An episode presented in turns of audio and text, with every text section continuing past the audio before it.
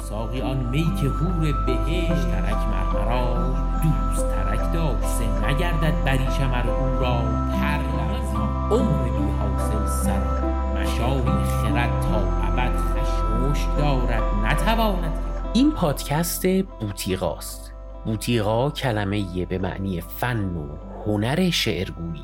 در این پادکست ما بهترین های شعر و ادب فارسی رو درشون عمیق میشیم تا یک مقداری لذت ببریم از هنر در زبان فارسی.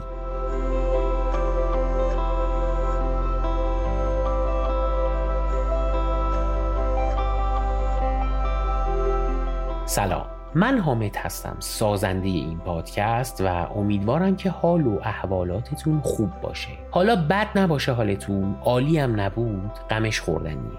این قسمت 22 پادکست بوتیقاست و عنوانش هم هست شاه غزنین که میشه 3مین قسمت از یک سری 4 قسمتی. البته که سریالی و پشت سر هم نیست و بدون شنیدن 2 قسمت قبل هم میتونید این رو گوش کنید، ولی اگر اول اون 2 رو شنیده باشید و بعد اومده باشید سراغ این قسمت بهتره.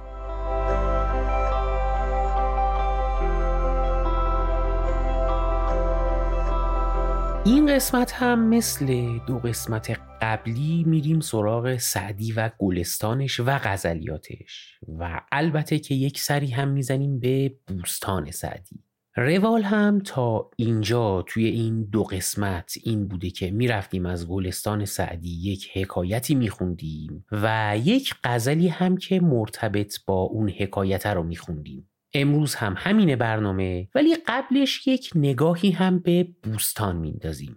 سعدی محصولات ادبی مختلفی داره که 2 کتاب بینشونه به اسمهای گلستان و بوستان که گلستان به نثر و بوستان به نظم. توی قسمت‌های قبل هم گفتیم که جفتشون حکایت محور هستن و بر اساس یک داستانی یک پند و اندرزی رو میدن. یک فرقشون اینه که بوستان کاملا شعره ولی گلستان شعر و نثر قاطیه. منتها این 2 یک فرق اساسی دارن، اونم اینه که سبک نصیحت کردن و نتیجه گیریشون با هم خیلی فرق میکنه. بوستان سعدی یک مقداری بار عارفانه تر یا شاید بهتر بگم بار تعلیمی تر داره نسبت به گلستان سعدی. توی گلستان آدم کمتر احساس میکنه که سعدی داره در نقش معلم و آموزگار حرف میزنه، در حالی که این حس در بوستان ممکنه بیشتر رخ بده. البته این حرف یک مقداری حرف حسی منه شاید، ولی احساس من اینه که گلستان فاز معنوی با بار موعظه و تعلیم کمتری داره نسبت به بوستان. انگار که سعدی بوستان یک کمی شبیه به مولانای مثنوی معنویه و به سعدی گلستان شباهت کمتری داره. بوستان سعدی 10 باب داره و گلستان 8 باب. در گلستان یک مقدمه داریم که دیباچه گلستانه و در بوستان هم یک مقدمه داریم که میشه دیباچه بوستان. منتها در بوستان هر باب یا هر فصل یک مقدمه جداگونه هم برای خودش داره و توی اینجا هم با گلستانی که فصلها بی مقدمه شروع میشن متفاوته. باب 10 بوستان هم تقریبا یک مؤخره است و اصلا اسمش هم هست در مناجات و ختم کتاب که به لحاظ حجم مطلب هم خیلی کمتر از بابهای دیگه است. حالا ما امروز توی این قسمت برای اینکه یک مقداری هم با فاز حکایت‌های بوستان آشنا بشیم، یک حکایتی از بوستان میخونیم که بی ربط هم به فازهای عشق و عاشقی نیست و اون روال گلستان و غزلیات رو هم انجام میدیم.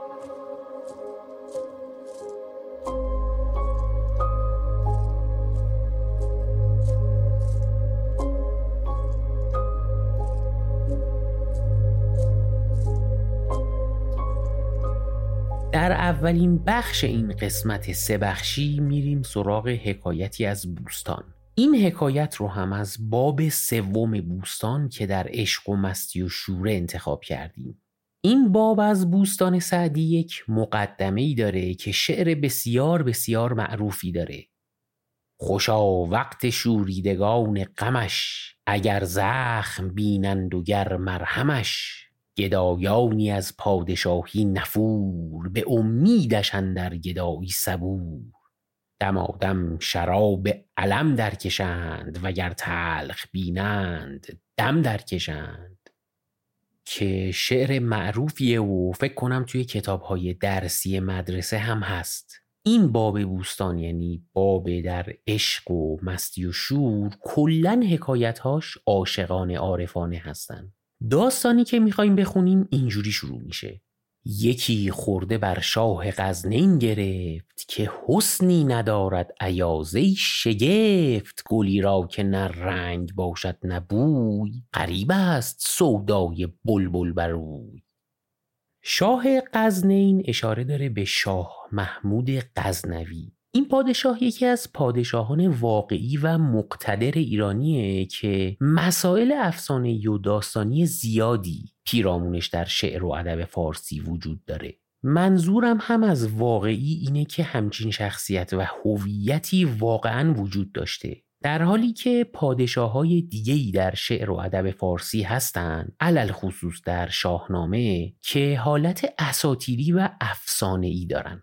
شاه محمود زمانی زندگی می‌کرده که شاعرایی مثل فردوسی و فروخی سیستانی زندگی می‌کردند که هر دوی این شاعرها در کتاب‌هاشون این محمود غزنوی رو مدح کردن و اصلاً فروخی در درباره این پادشاه جایگاه داشته. زیادن شعرا و نویسندگان معروف تاریخ ادب فارسی که در عصر این پادشاه زندگی می‌کردند، مثل انصوری یا سنایی یا همین فروخی و فردوسی، و افراد معروفی مثل ابوریحان بیرونی یا ابن سینا یا ابوالفضل بیهقی که اصلا مورخ دربار شاه محمود بوده. خود شاه محمود هم ترک تبار بوده، یعنی پدرش ظاهراً در درگیری‌هایی که ایرانی‌ها با اقوام شرقی یعنی ترکان داشتن اسیر شده بوده و به عنوان یک برده در ایران بوده و خیلی مرسوم بوده که این برده‌ها و غلامان ترک رو در کارهای سپاهیگری ازشون استفاده می‌کردن. پدر محمود که اسمش سبکتکین یا سبکتگین بوده، در این کارها مدارج ترقی رو طی میکنه و نهایتاً هم میشه یک حاکم و بعدش هم که پسرش محمود میشه یک پادشاه خیلی دبدبه و کبکبه دار. محمود یک غلامی داشته به اسم ایاز که این ایاز هم یک برده‌ای بوده که در دربار سلطان محمود کار می‌کرده و اونم مدارج ترقی رو طی می‌کنه و در دستگاه حاکمیتی محمود به جایگاه بالایی میرسه و ظاهراً محمود غزنوی خیلی علاقه داشته بهش و مورد اعتمادش بوده. ظاهراً اولین بار احمد غزالی در کتاب سوانحش از رابطه محمود و ایاز به عنوان یک رابطه عاشقانه در خدمت مطالب عارفانه استفاده میکنه که حالا در قسمت بعدی عمیق میشیم که اصلاً چرا باید یک همچین رابطه‌ای، یعنی رابطه یک پادشاه با غلامش، بشه نماد تمثیلی برای مفهوم عشق در عرفان. حالا که بحث احمد غزالی شد، به نظرم بد نیست یک تیکه‌ای از گفتگوی میان محمود و ایاز از کتاب سوانح احمد غزالی رو بخونیم.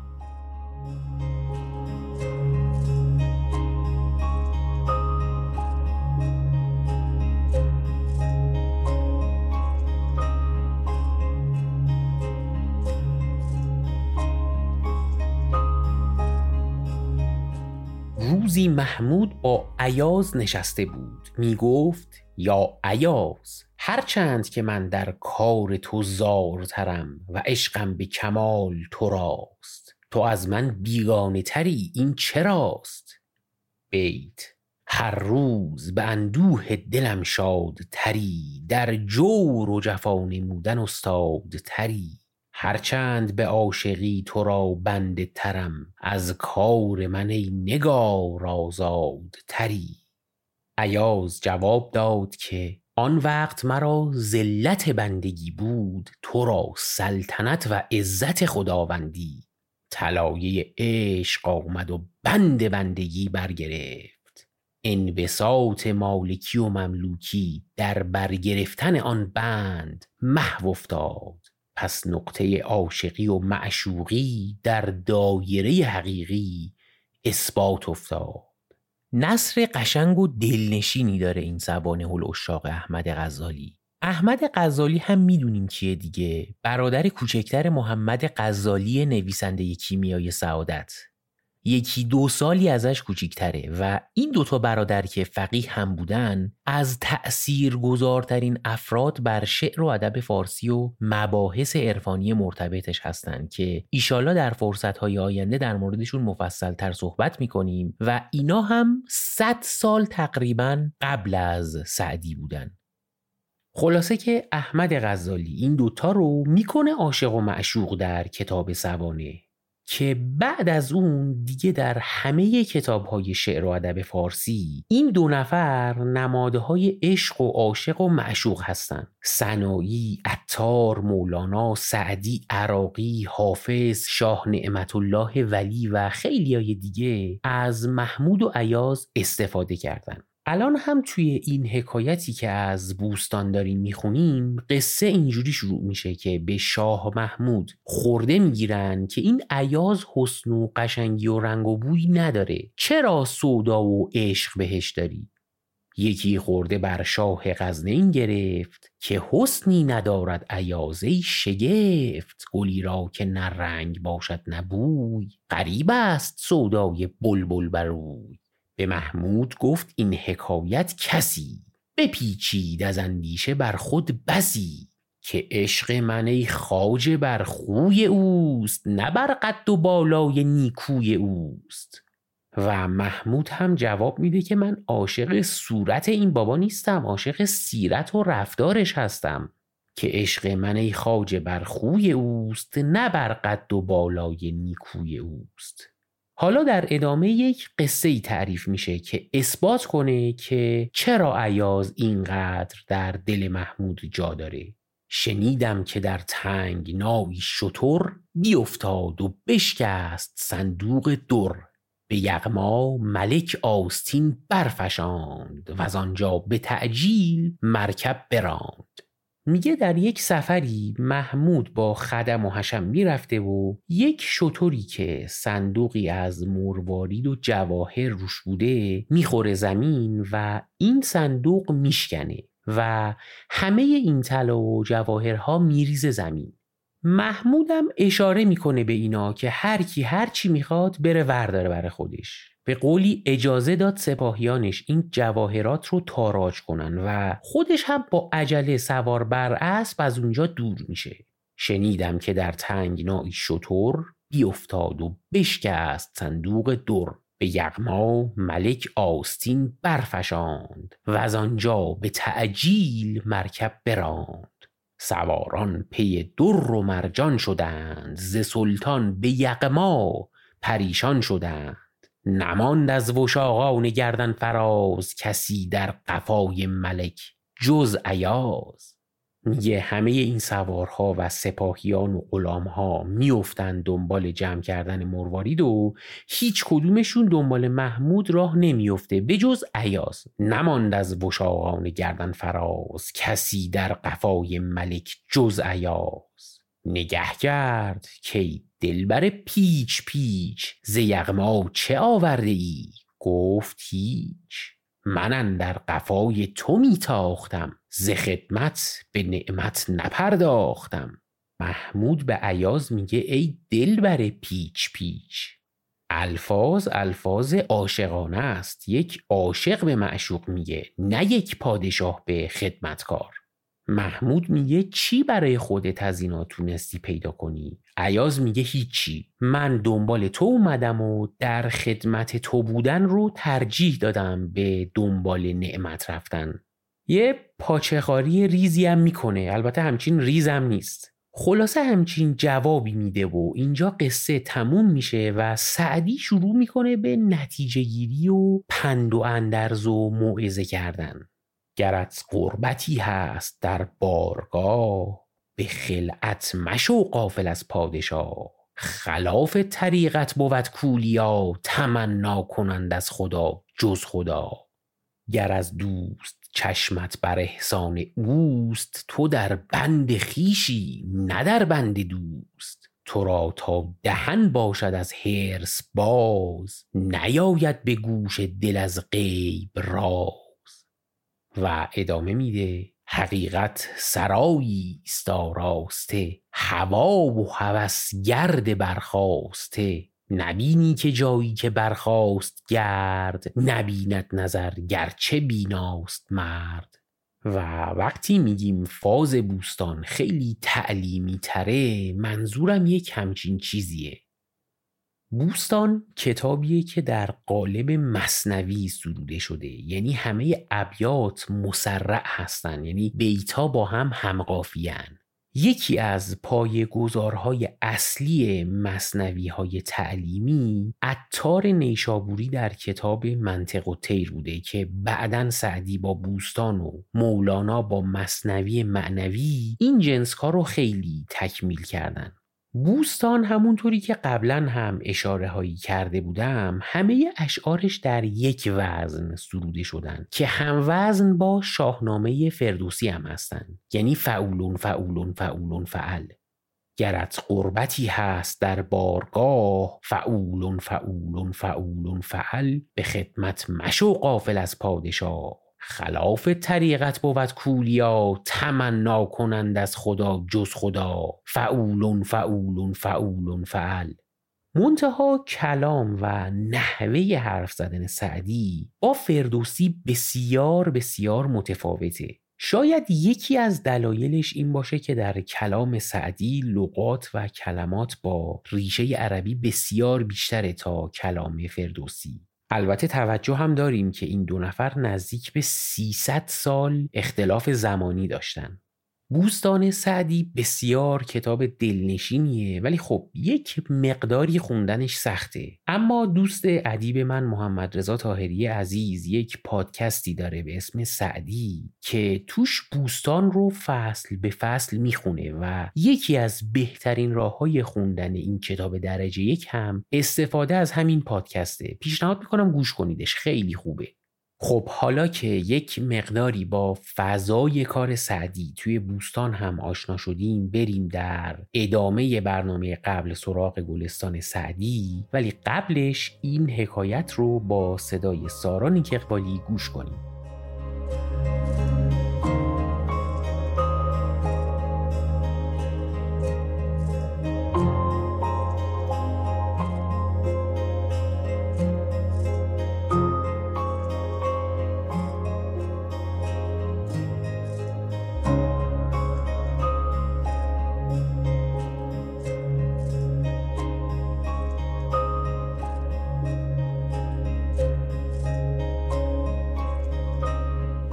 یکی خورده بر شاه غزنین گرفت، که حسنی ندارد ایاز. ای شگفت گلی را که نه رنگ باشد نه بوی، غریب است سودای بلبل بروی.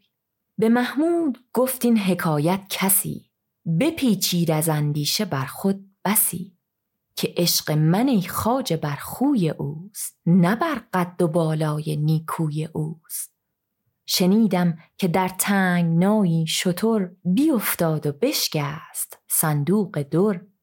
به یغما ملک آستین برفشاند، و از آنجا به تعجیل مرکب براند. سواران پی در و مرجان شدند، ز سلطان به یغما پریشان شدند. نماند از وشاقان گردن فراز، کسی در قفای ملک جز ایاز. نگه کرد که دلبر پیچ پیچ، ز یغما چه آورده ای؟ گفت هیچ. من اندر قفای تو می تاختم، ز خدمت به نعمت نپرداختم. گرت قربتی هست در بارگاه، به خلعت مشو غافل از پادشاه. خلاف طریقت بود کولیا، تمنا کنند از خدا جز خدا. گر از دوست چشمت بر احسان اوست، تو در بند خویشی نه در بند دوست. تو را تا دهن باشد از حرص باز، نیاید به گوش دل از غیب راز. حقیقت سرایی است آراسته، هوا و هوس گرد برخاسته. نبینی که جایی که برخاست گرد، نبیند نظر گرچه بیناست مرد.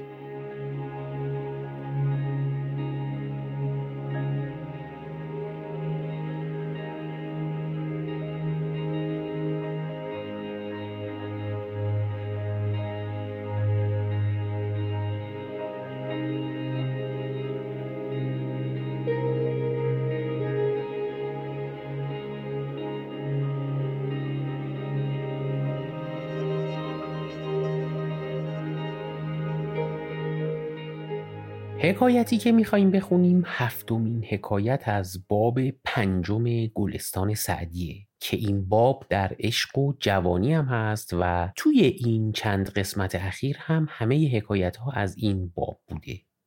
یکی دوستی را زمانها ندیده بود، گفت کجایی که مشتاق بودم. گفت مشتاقی به که ملولی.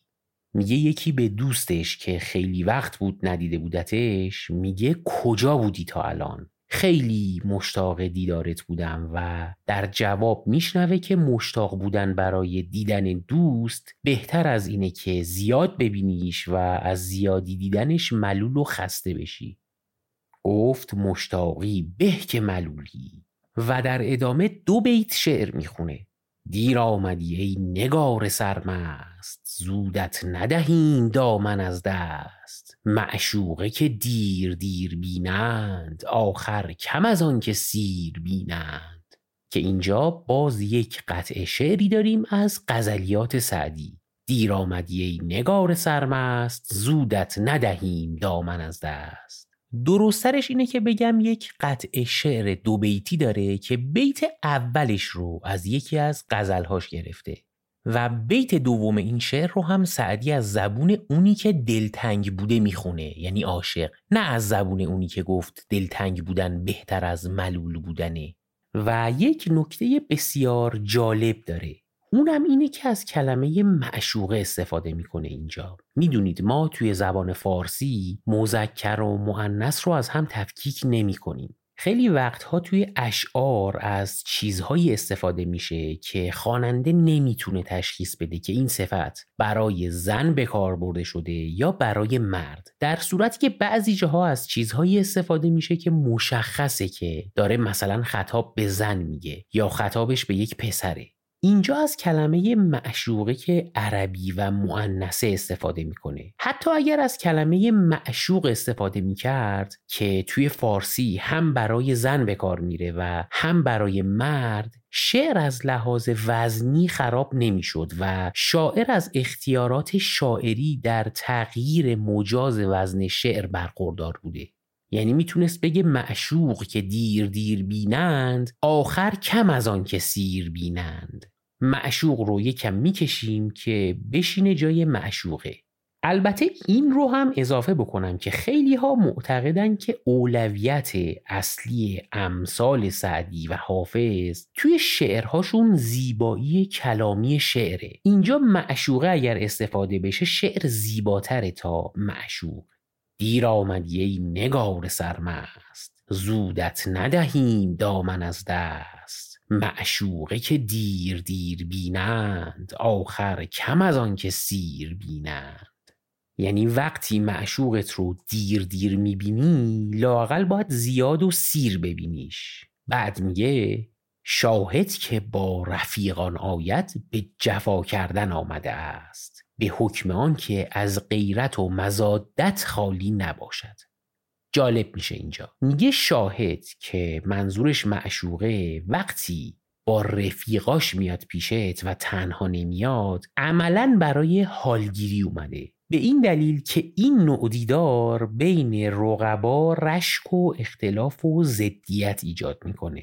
ماحصلش اینه که میخواد بگه من اونی رو که دوست دارم و دیر به دیر میبینمش، دلم میخواد تنها و توی یک فضای دو نفره ببینمش و توی خلوت داشته باشمش، ولی وقتی با چند نفر دیگه میاد خیلی ناراحت کننده است. حالا اینکه این خلوت رو برای بوس و کنار میخواد یا برای یک ارتباط دو نفره رو من نمیدونم.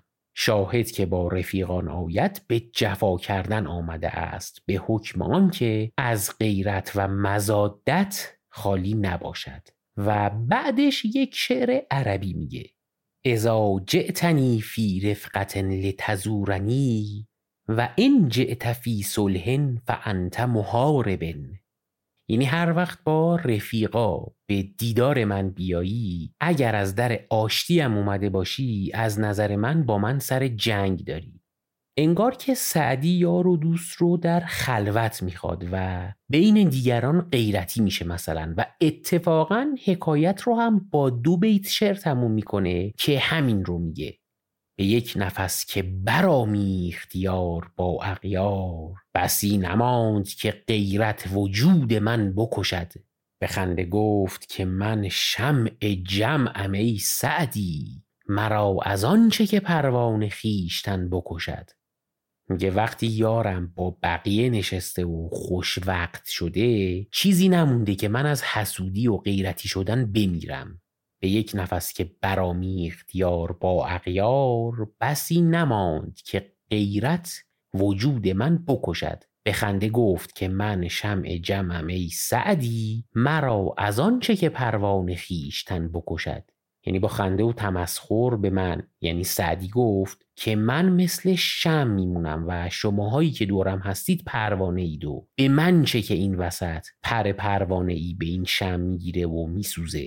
به خنده گفت که من شمع جمعم ای سعدی، مرا از آن چه که پروانه خیشتن بکشد. اینجا باز هم میبینیم که معشوق سعدی گستاخ و ستمگره. خب این حکایتی بود در باب عشق کردن و جوانی کردن و خلوت و کنار و غیرتی شدن و غیره، و اینجا تموم میشه.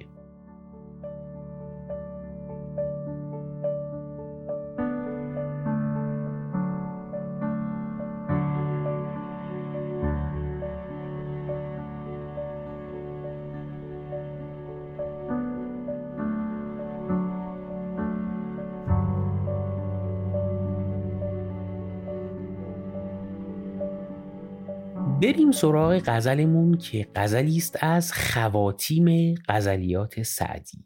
همونطوری که قبلا هم اشاره کردم، غزلیات سعدی رو دسته‌بندی کردن که حالا معلومم نیست که خود سعدی کرده یا بعد از سعدی این کارو کردن، که طیبات و بدایع و خواتیم و غزلیات قدیم هستن این 4 دسته که اکثرا هم فاز عاشقانه دارن.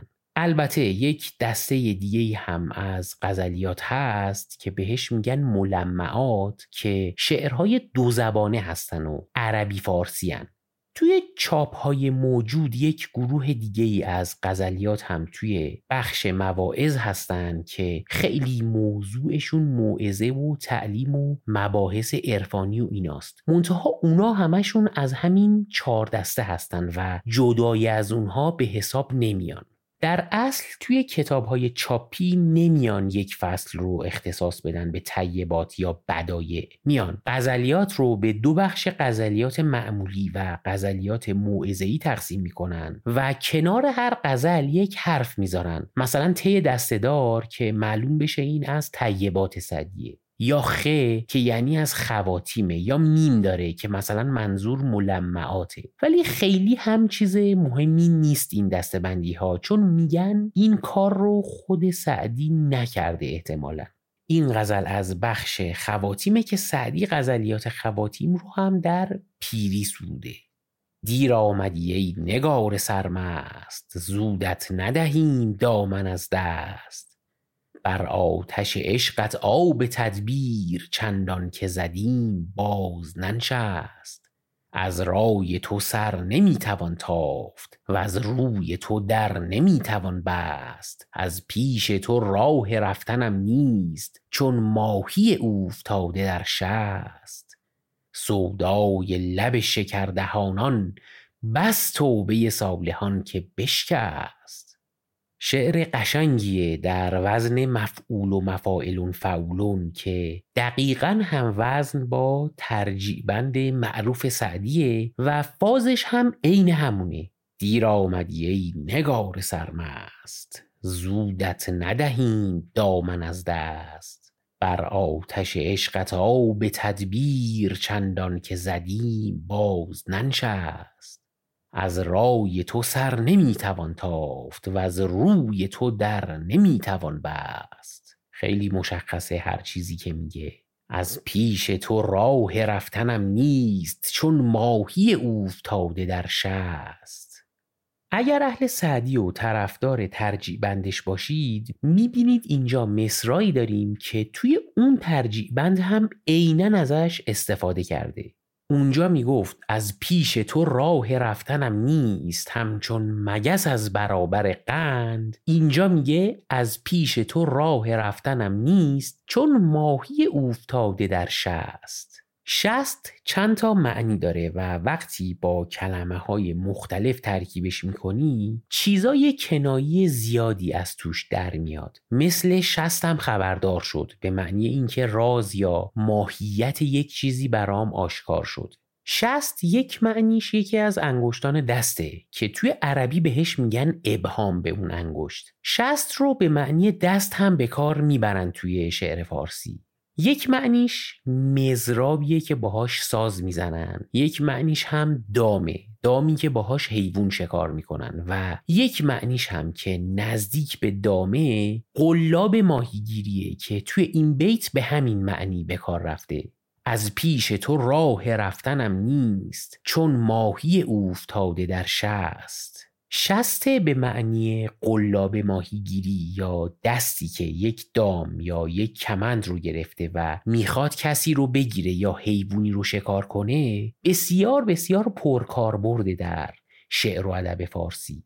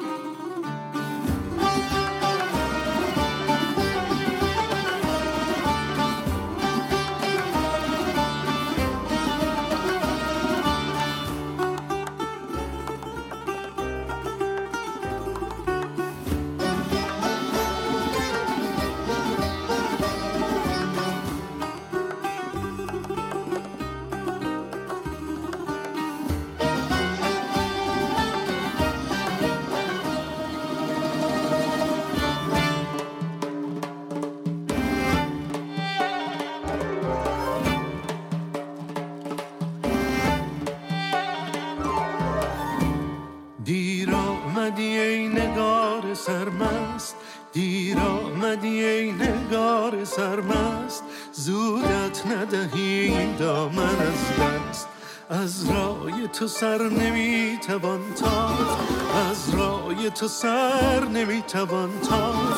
از روی تو در نمیتوان بست، از روی تو در نمیتوان بست. بر آتش عشقت آب تدبیر، چندان که زدیم باز ننشست. از پیش تو راه رفتنم نیست، چون ماهی افتاده در شست. دیر آمدی ای نگار سرمست، دیر آمدی ای نگار سرمست، زودت ندهیم دامن از دست. از رای تو سر نمیتوان تافت، از رای تو سر نمیتوان تافت، از روی تو در نمیتوان بست، از روی تو در نمیتوان بست.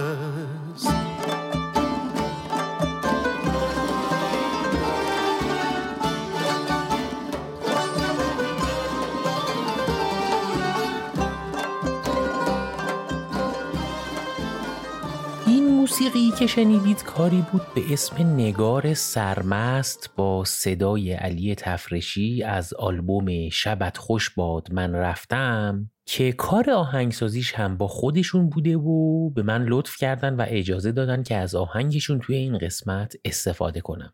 برگردیم سراغ ادامه شعرمون.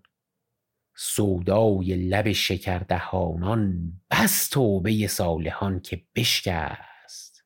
سودا هم اینجا یعنی خیال و هوس. میگه هوس بوسیدن لب شکردهانها توبه آدمهای پرهیزگار رو میشکنه.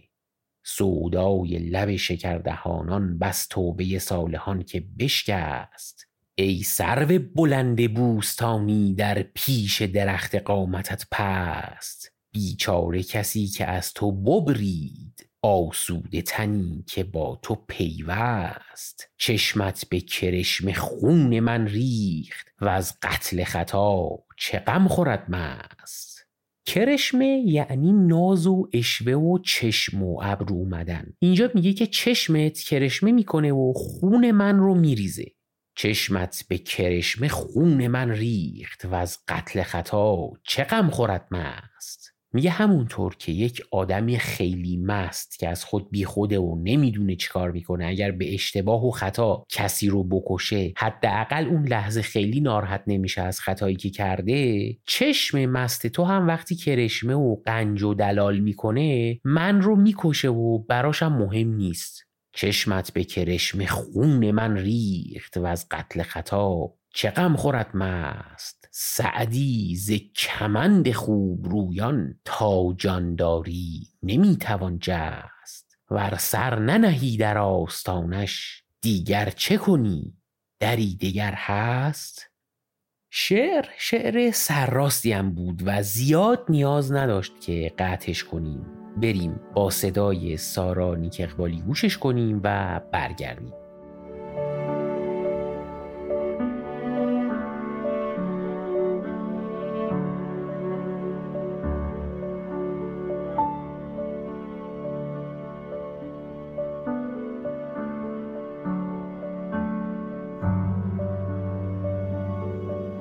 دیر آمدی ای نگار سرمست، زودت ندهیم دامن از دست.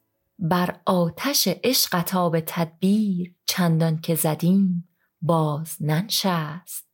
از رای تو سر نمیتوان تافت و از روی تو در نمیتوان بست.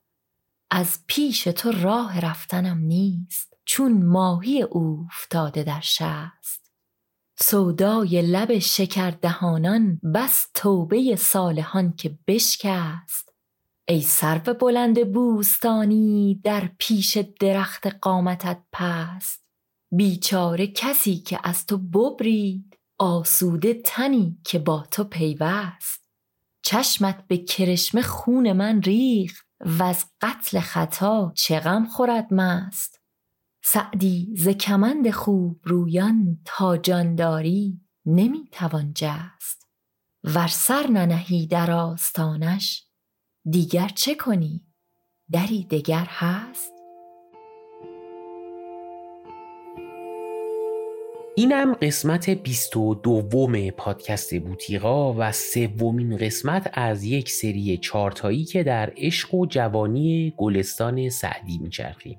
شعرهایی که توی این قسمت میخونیم یا فقط بهشون اشاره میکنیم و حتی حکایتهایی که توی این قسمت میخونیم رو به صورت کامل در یک پادکستی به اسم شعرکست میخونیم. شعرکست اپیزوداش کوتاه و چند دقیقه‌ای هست، 4 دقیقه، 5 دقیقه، حالا کمی کمتر یا یک کمی بیشتر، که توش خوانش شعر داریم و اگر موسیقی مرتبط با اون شعر هم وجود داشته باشه قسمت‌هایی از اون موسیقی رو هم میذاریم. حالا اگر قدیمی باشه موسیقی یا چیزی باشه که مسئله کپی رایت و قضایای تجاری پشتش نباشه معمولاً کامل موسیقی رو پخش میکنیم. عموماً هم موسیقی‌ها موسیقی دستگاهی هن که خب خیلی هاش موسیقی سنتی هن، ولی بعضی وقتا هم موسیقی‌ها مدرنن، دستگاهی هستن ولی سنتی نیستن، حداقل از دید سازبندی، تنظیم و اینجور حرفا.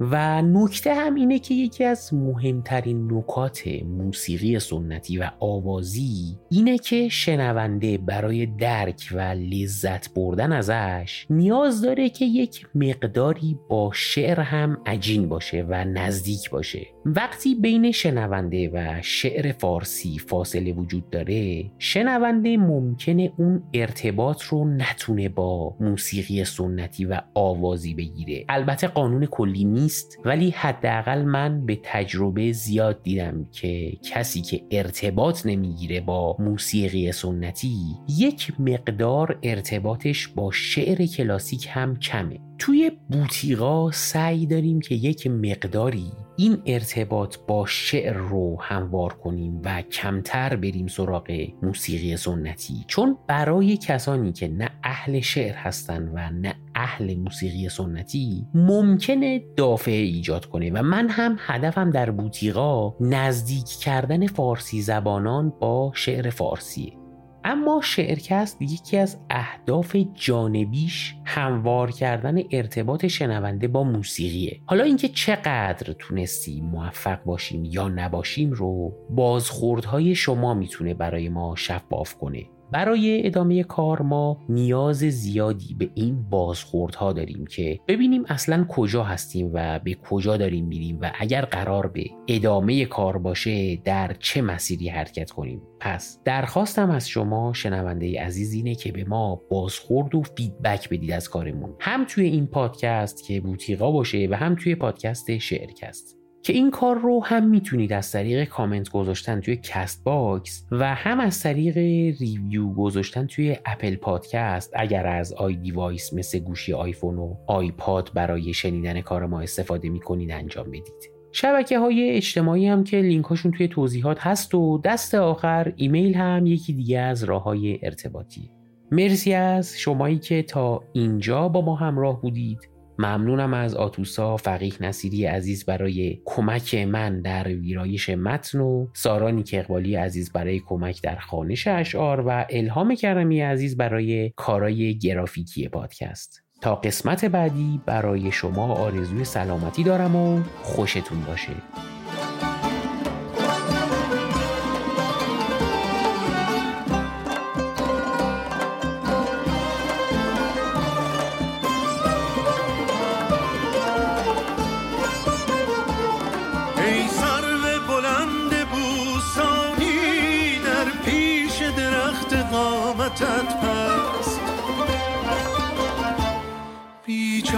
کسی که از تو ببرید آسوده تنی که با تو پیوست،